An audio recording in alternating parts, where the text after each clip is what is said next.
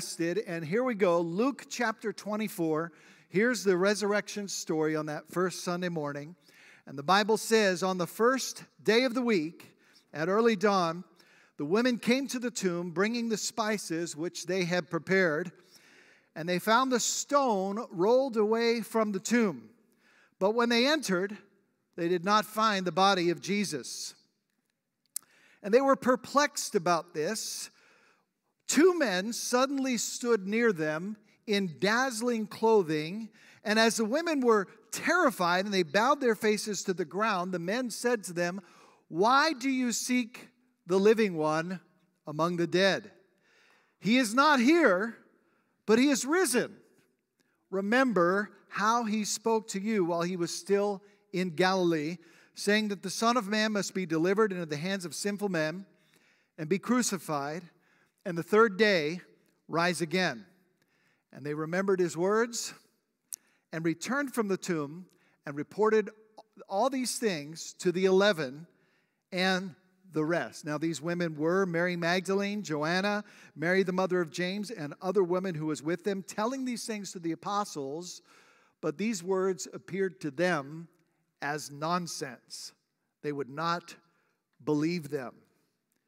But Peter got up and ran to the tomb, and stooping and looking in, he saw the linen wrappings only, and he went away to his home, marveling at what had happened. This morning, there is an empty tomb in Jerusalem. And that empty tomb speaks to us that we don't have to be afraid of death. That's kind of a big deal, people, that death has been defeated. I don't know if you noticed this, but 10 out of 10 people die. It's the most recent statistics. Okay? Death is one of those enemies that gets us all. And by the way, the resurrection of Jesus Christ is something that sets apart Christianity from every other religion, on the face of the earth. Because this morning I could take you to Saudi Arabia, to Medina, and there is a tomb where the Prophet Muhammad, the founder of the religious uh, group called Islam, is there. He is buried, his body is in that tomb. We could travel this morning to the Shandong province in China. And there is the grave of Confucius, where his remains are located. We could travel this morning to Sri Lanka, and there is a tooth of Buddha, a whole tooth, because he's dead and he's gone. But this morning there is a tomb in Jerusalem that was borrowed for three days, and it is still empty. And the resurrection of Jesus Christ, according to the Bible, declares Jesus to be the Son of God. Nobody else has done this. Not only does it declare to Jesus be the Son of God, it says that you and I have victory over death. Fear of death is a real thing. By the way, we're all humans. We, are it's hardwired within us to, to uh, want to survive. And as we get older, we realize we're not going to survive. Listen, Jesus said, if you believe in me, you will live even if you die. And everyone who lives and believes in me will never die.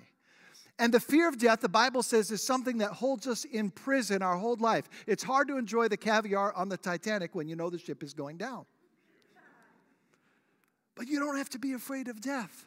You've been set free from that, the Bible says. Why? Because Jesus, as a man, died and he rose forever, and he offers the gift of eternal life to those who put their faith in him and trust in him. And that is the good news this morning. That is the gospel that when you hear this message and believe in who Jesus is, that he was God's one and only Son, the resurrection declares that who came and lived a righteous life on our behalf because none of us are good at the core. Yes, you have a good heart. That's part of you that's made in the image of God, but we also have evil in us. God lived a righteous life that you couldn't live. He died in your place. Christ died in your place, rose again from the dead. And when a time comes in your life where you put your faith in Jesus, the Bible says God Himself, His Holy Spirit, comes to live inside of you.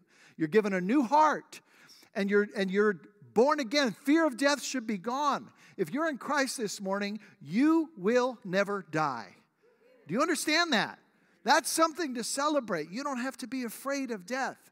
And Jesus promised that eternal life and what waits us there is far, far better than anything we could possibly imagine.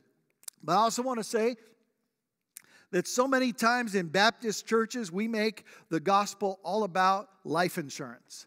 fire insurance, I should say it that way, right? You know, that you got your ticket stamped and you're going to heaven. Listen, it's so much more than that because Christ came to live inside of you so that as you and I follow Him every day of our lives, as you resurrender your life to Christ every day, as you allow Him to be Lord, He's changing you and shaping you and giving you the abundant life that He promised. But it comes through following Him every day. Now, that is not my message this morning. That's just kind of the appetizer. The main course, we're going to look right after this, verse 12. There's a story that's found only here in Luke, and it takes place on the road to Emmaus. That very same day, two disciples who were there uh, when the women came back are going to take a journey and travel on this road. We're going to look at their story this morning. So let's read that. Verse 13. The Bible says, Behold, two of them were going that very day to a village named Emmaus, which was about seven miles from Jerusalem. And they were talking with each other about all the things that had taken place. And while they were talking and discussing, Jesus himself approached and began traveling with them. But their eyes were prevented from recognizing him. And he said to them, what are all these words that you're exchanging with one another as you're walking? And they stood still, looking sad. And one of them, named Cleopas, answered and said to him, Are you the only one visiting Jerusalem and unaware of the things that have happened here in these days?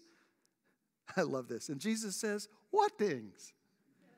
And they said, The things about Jesus, the Nazarene who was a prophet, mighty indeed in deed and word in the sight of God and all the people, and how the chief priests and our rulers delivered him to the sentence of death and crucified him. But we had hoped it was him who was going to redeem Israel. And besides all of this, it's the third day since these things happened. And some of the women among us also amazed us. They were at the tomb early this morning. They did not find his body but they came back saying that also that they'd seen a vision of angels who said he was alive. And some of those who were with us went to the tomb and found it exactly as the women had said, but him they did not see.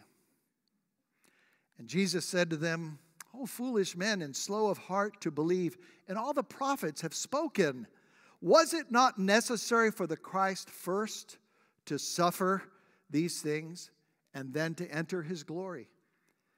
Then, beginning with Moses and all the prophets, he explained to them the things concerning himself in all the scriptures.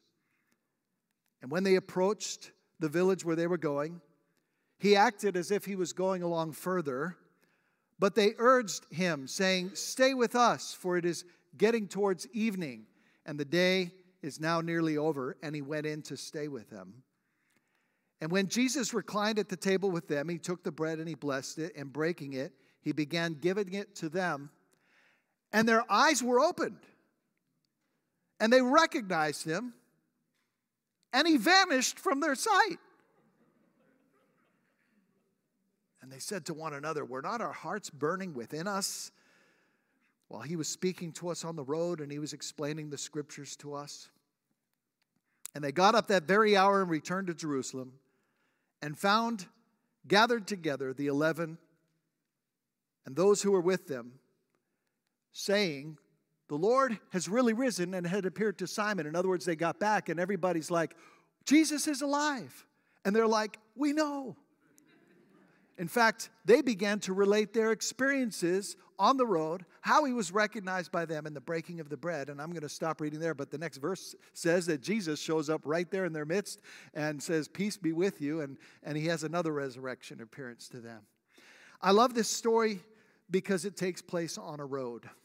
And I think all of us are on a road. I'm not trying to be whatever, but you're on a road, you're on a journey, and we're all on a road. And, and that road changes from time to time as you go through life, doesn't it? Sometimes the road is good, it's smooth, it's, I don't know, like maybe got a slight decline downhill. You got the wind at your back. It's sunny. The birds are, you know, I had somebody come to me this week saying, Man, God is so good. Things are going so good in my life. Sometimes the road is smooth and it's good. And then sometimes it's uphill and the wind is blowing at your face and there's cold rain at you and there's like lots of rocks and stumbles and, and sometimes the road is difficult. And at least for me, as I read this story, I see these two men traveling on this road to Emmaus.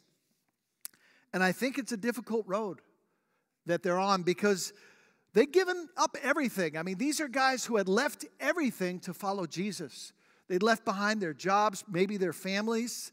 They'd spent years of their life following Jesus, believing this is the Messiah. And they were sure that the ending was going to be he's going to establish his kingdom and, and, and we're going to be with him and all those good things that he promised. But instead, they watched him get betrayed they watched him seemingly powerless against the authorities, doing nothing to save himself.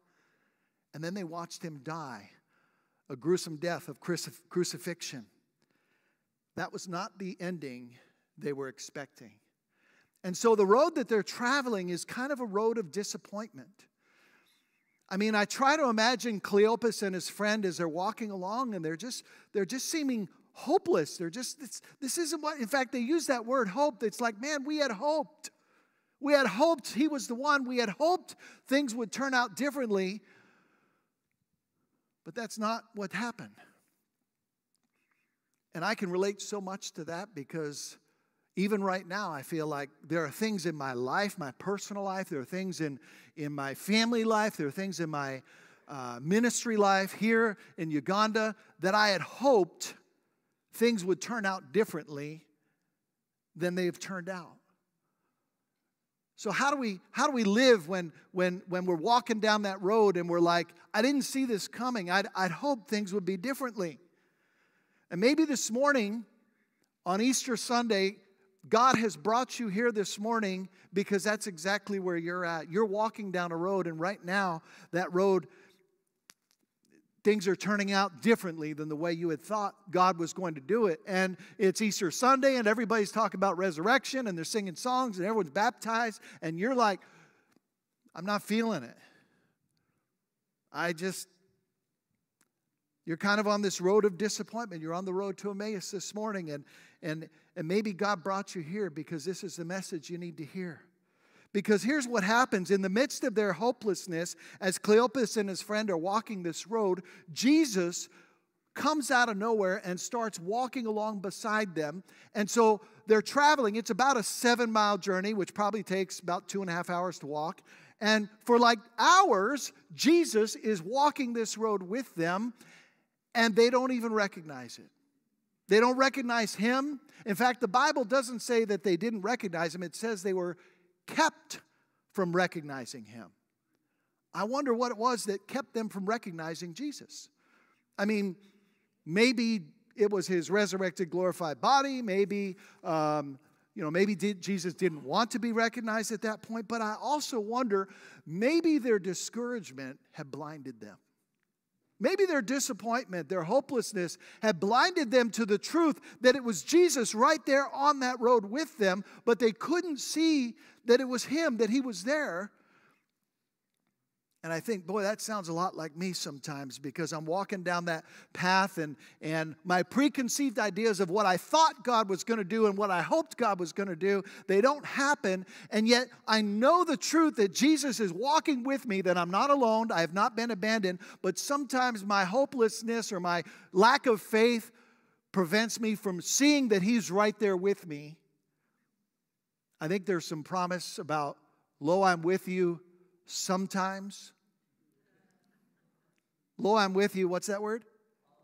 Always, even to the end of the age. I think there's a promise that says, I will never leave you nor forsake you unless you really hack me off. No, that last part's not in there.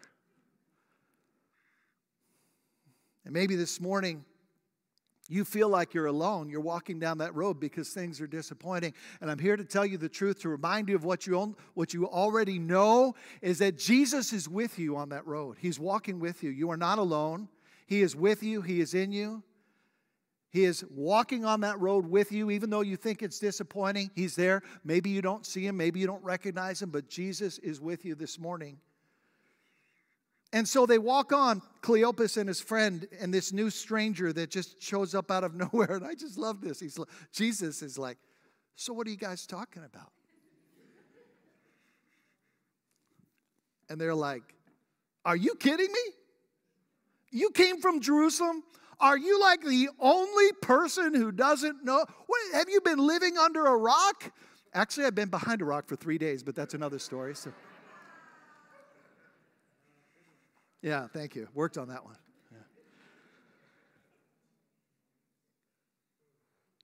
But even all this, you know, Cleopas and his friend, they're, they're sad. The Bible says they looked at each other sad. And not even the testimony of the women who had came back from the tomb that morning who said, Angels, he's here, not here, he's risen, the body's not there. It didn't, didn't, they still had despair. They still, it wasn't enough. And so what does Jesus do? He encourages them with the word. He takes them to the scripture. I love this. In, this in their disappointment, Jesus takes them to the living word, living and active. The words that I speak to you, Jesus said, are spirit and life. They're alive. The word is a lamp unto our feet and a light unto our path. The grass withers and the flower fades, but the word of God abides forever. And the word is not going to go forth without accomplishing and succeeding what he desires. It's not going to return to him empty.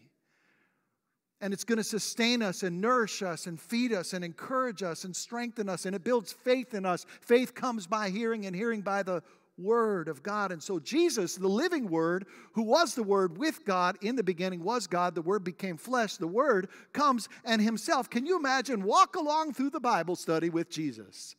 Oh, that would have been good. And here's Jesus walking along with these guys saying, Let me encourage you. You remember that part? I bet he took them to Psalm 22. Those of you who were here last week, we looked at Psalm 22. They pierced my hands and feet. They gambled for my clothing. They're staring at me. I'm thirsty. They're, they're mocking me. My God, my God, why have you forsaken me?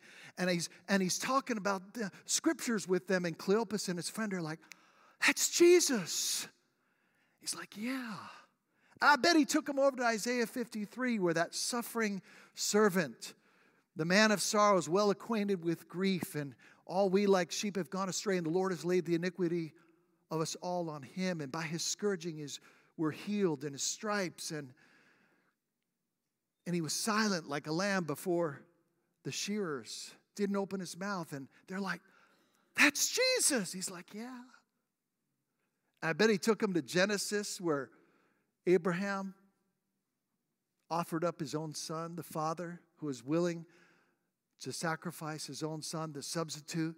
I mean, just walking through, and, the, and, and what does the Bible say? That their hearts are starting to catch on fire. It's like, man, God's speaking to them. See, when the, when the Word of God, when we open our hearts up, the Word changes things. It's life, it's alive, it's God's Word to us. And I love how they get to where they're going, wherever this was, Emmaus, seven miles away. And Jesus starts acting like, oh, okay, I got to keep going. Why would he do that? Do you know why? Because Jesus isn't pushy, he's waiting for an invitation. Could I tell you this morning that Jesus is Almighty God? but you still have the power to reject him. You still have been given the right by this God who created you to say no to him. He loves you, but he wants you to choose. It's your choice. And his spirit is going to help you choose. Even this morning, his spirit is saying, Come, open your heart. That's kind of what the Bible says is that we have a choice. And so he's waiting for an invitation, and they say, Well, why don't you come on in and stay with us? And so he comes in with them, and all of a sudden their eyes are opened and they recognize and they see Jesus is alive and everything changes.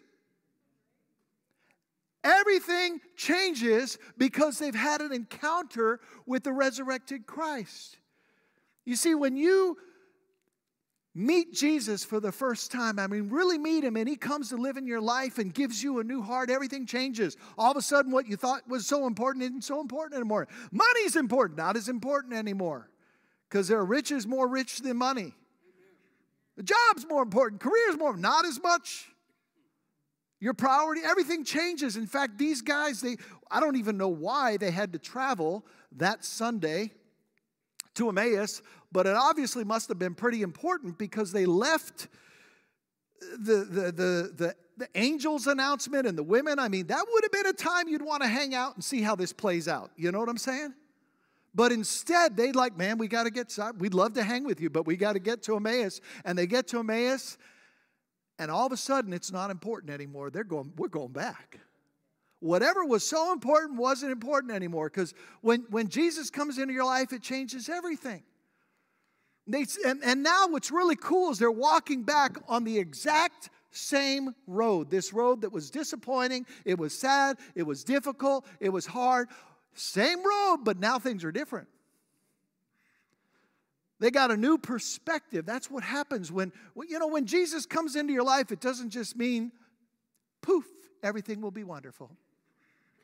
You know, God will take away all your problems and you'll be rich and you'll never have struggles again. That's not true. But you know what God will do is He'll give you a new set of glasses and your eyes will be opened. And your perspective changes and you begin to see the world the way God and you see things from God's worldview. When you get into God's word and you allow Him to change your mind, we're transformed by the renewing of our mind. And so it's the same road but all of a sudden, we realize wait a minute, this road isn't everything there is. Death isn't everything. Listen, here's 80 years of life, there's eternity. Changes your perspective. I'm not living to build up riches so that I can retire and it's like I'm building up riches in heaven. New perspective. Same road. I love this. New passion. It took them two and a half hours to travel from Jerusalem to Emmaus. They got there, they were hungry, they were tired, it was almost dark, and they decided to go back. How much you want to bet they got back quicker than they got there? You know what I'm saying? I'm telling you, they cut some time on their return trip. They were like, dude, let's go, right? I mean, they had a new energy, a new passion, a new fire, a new life, hope, excitement, and a new purpose. It's like we got to get back. We got to get with the church. We got to tell them what God's done. We got to sell. You know what's so cool is they come back and they say, we met Jesus and, and, and here's what he did in our lives. And then they're telling him, oh, we met Jesus and here's what he did in our lives. And then Jesus shows up in the midst of them. You know what that is? That should be every Sunday morning. That you come to church and you're like, wow, here's what God said to me this week, and here's what Jesus did, and that causes someone else to worship. And then they say, oh, man, here's what Jesus did in my life, and that causes you to worship. And then you get together, and where two or three are gathered in the midst, Jesus is there. They're celebrating, There, things have changed. And I want to say that in about five minutes or so, as we come to the end of this message, there's going to be an invitation this morning. And just like Jesus was waiting for an invitation from Cleopas and his friend to, to come on in and, and stay with us. In fact, that word is abide with us. Would you, why don't you dwell with us? Why don't you stay with us? That's the exact same invitation Jesus is waiting to receive from you. He's the God of this universe, but you have the right to close your heart and say no, or you have the right to open your heart and say, Jesus, come in. At the end of the service, we're going to have some of our pastors, some of our prayer leaders will be up here. There's a prayer room in the back. After the service, you can go for prayer. And if you've never responded to the gospel and said yes, we would like to show you how this morning you can open your heart up and just trust in Jesus. He's wait. You know, the Bible says uh, that, that Jesus is pictured on the outside of a door, and he says, I stand at the door and knock. And if any man hears my voice and opens the door, I will come into him. See, that's where he wants to live. This isn't about church. It's not about religion. It's about God coming to you, wanting to have a fellowship with you, wanting to have a relationship with you, wanting you to be his child. When did Cleopas and his friend recognize Jesus? Bible says it was in the breaking of the bread. That's pretty cool. I'm not exactly sure if there was a special way that Jesus broke bread and prayed and gave thanks that all of a sudden, I don't know if it had something to do with communion or the Last Supper. Maybe they were there the last night when Jesus said, This is my body. And, and this is this cup represents my blood drink in remembrance of me maybe it was that but could i also suggest that as jesus would break the bread and give thanks and tear the bread and then hand the bread to them what would they see they would be like, oh, it's him. And as soon as they saw it was him, he's gone. But was he really gone? I think they knew he was there the whole time. That's why the whole trip went back was so excited. He didn't have to physically be there. They had the eyes of faith. They knew. They recognized those hands, the same hands that calmed the storm, the same hands that healed the sick, the same hands that reached out to them. And could it be this morning that Jesus is reaching out his hand to you and waiting for an invitation? But you have to personally make the decision. Your mom can't make it for you. Your dad can't make it for you. Your wife can't make it for you. Your kids can't make it for you. You get to decide yourself. And before I close, let me just talk this morning to the church. I know that you're here this morning, you're a Christian, you've, you've been born again, you've trusted Christ, you've been baptized, you know you have eternal life. I want you to be encouraged by that promise of eternal life today. But maybe you're on the road, and right now, it's hard. Right now, the road you're on, it's like I had hoped. I had hoped it would be different. And the message I believe that God wants you to hear this morning is that maybe you're not recognizing that He's with you on this road right now. And He's got a plan at the end.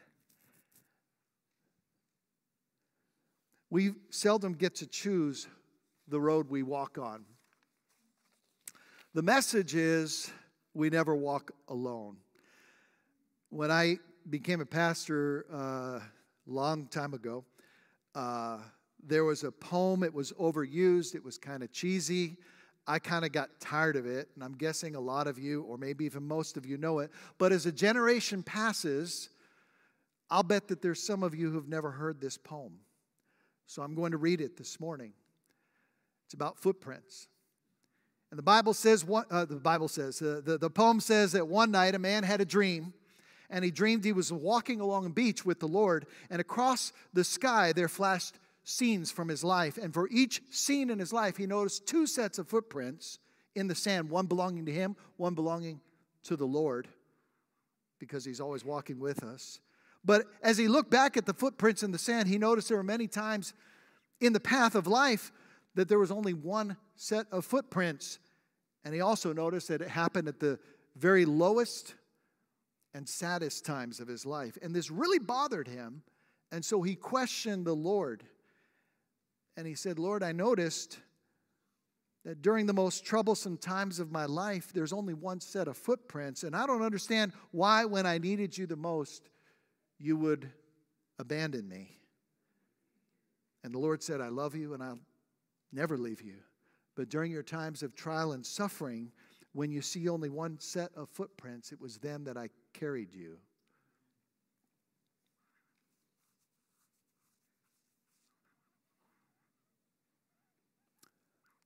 God speaks to us this morning through an empty tomb. He's alive. Christ is alive in us. We have eternal life. He's always with us. He made his promises. He's good to his word. And as you're traveling this road this morning and you're struggling, I want you to ask God to give you the eyes of faith, to not allow your disappointment or your discouragement in what you had hoped for to blind you from the truth that Jesus is walking right beside you. And allow his word to encourage you. You've got to open it. You, you made a good decision. You came to, to church this morning. Hallelujah. We do this every Sunday. I just thought I would mention it. You can come back next week. We do this every Sunday. And allow His Word to encourage you and speak to you. And maybe even tomorrow, when you wake up in the morning, set your alarm 15 minutes early and open up the Word and listen and really listen. And if you open your heart up, God will give you what you need. He'll give you the strength you'll need. He'll encourage you. He'll remind you. It's like, wow, Lord, that's exactly the word I needed. And it wasn't just a coincidence because we have to look for Him. He's there, He's always there. But if we allow the disappointment and the discouragement to blind us, then we can believe the lie that He's not there.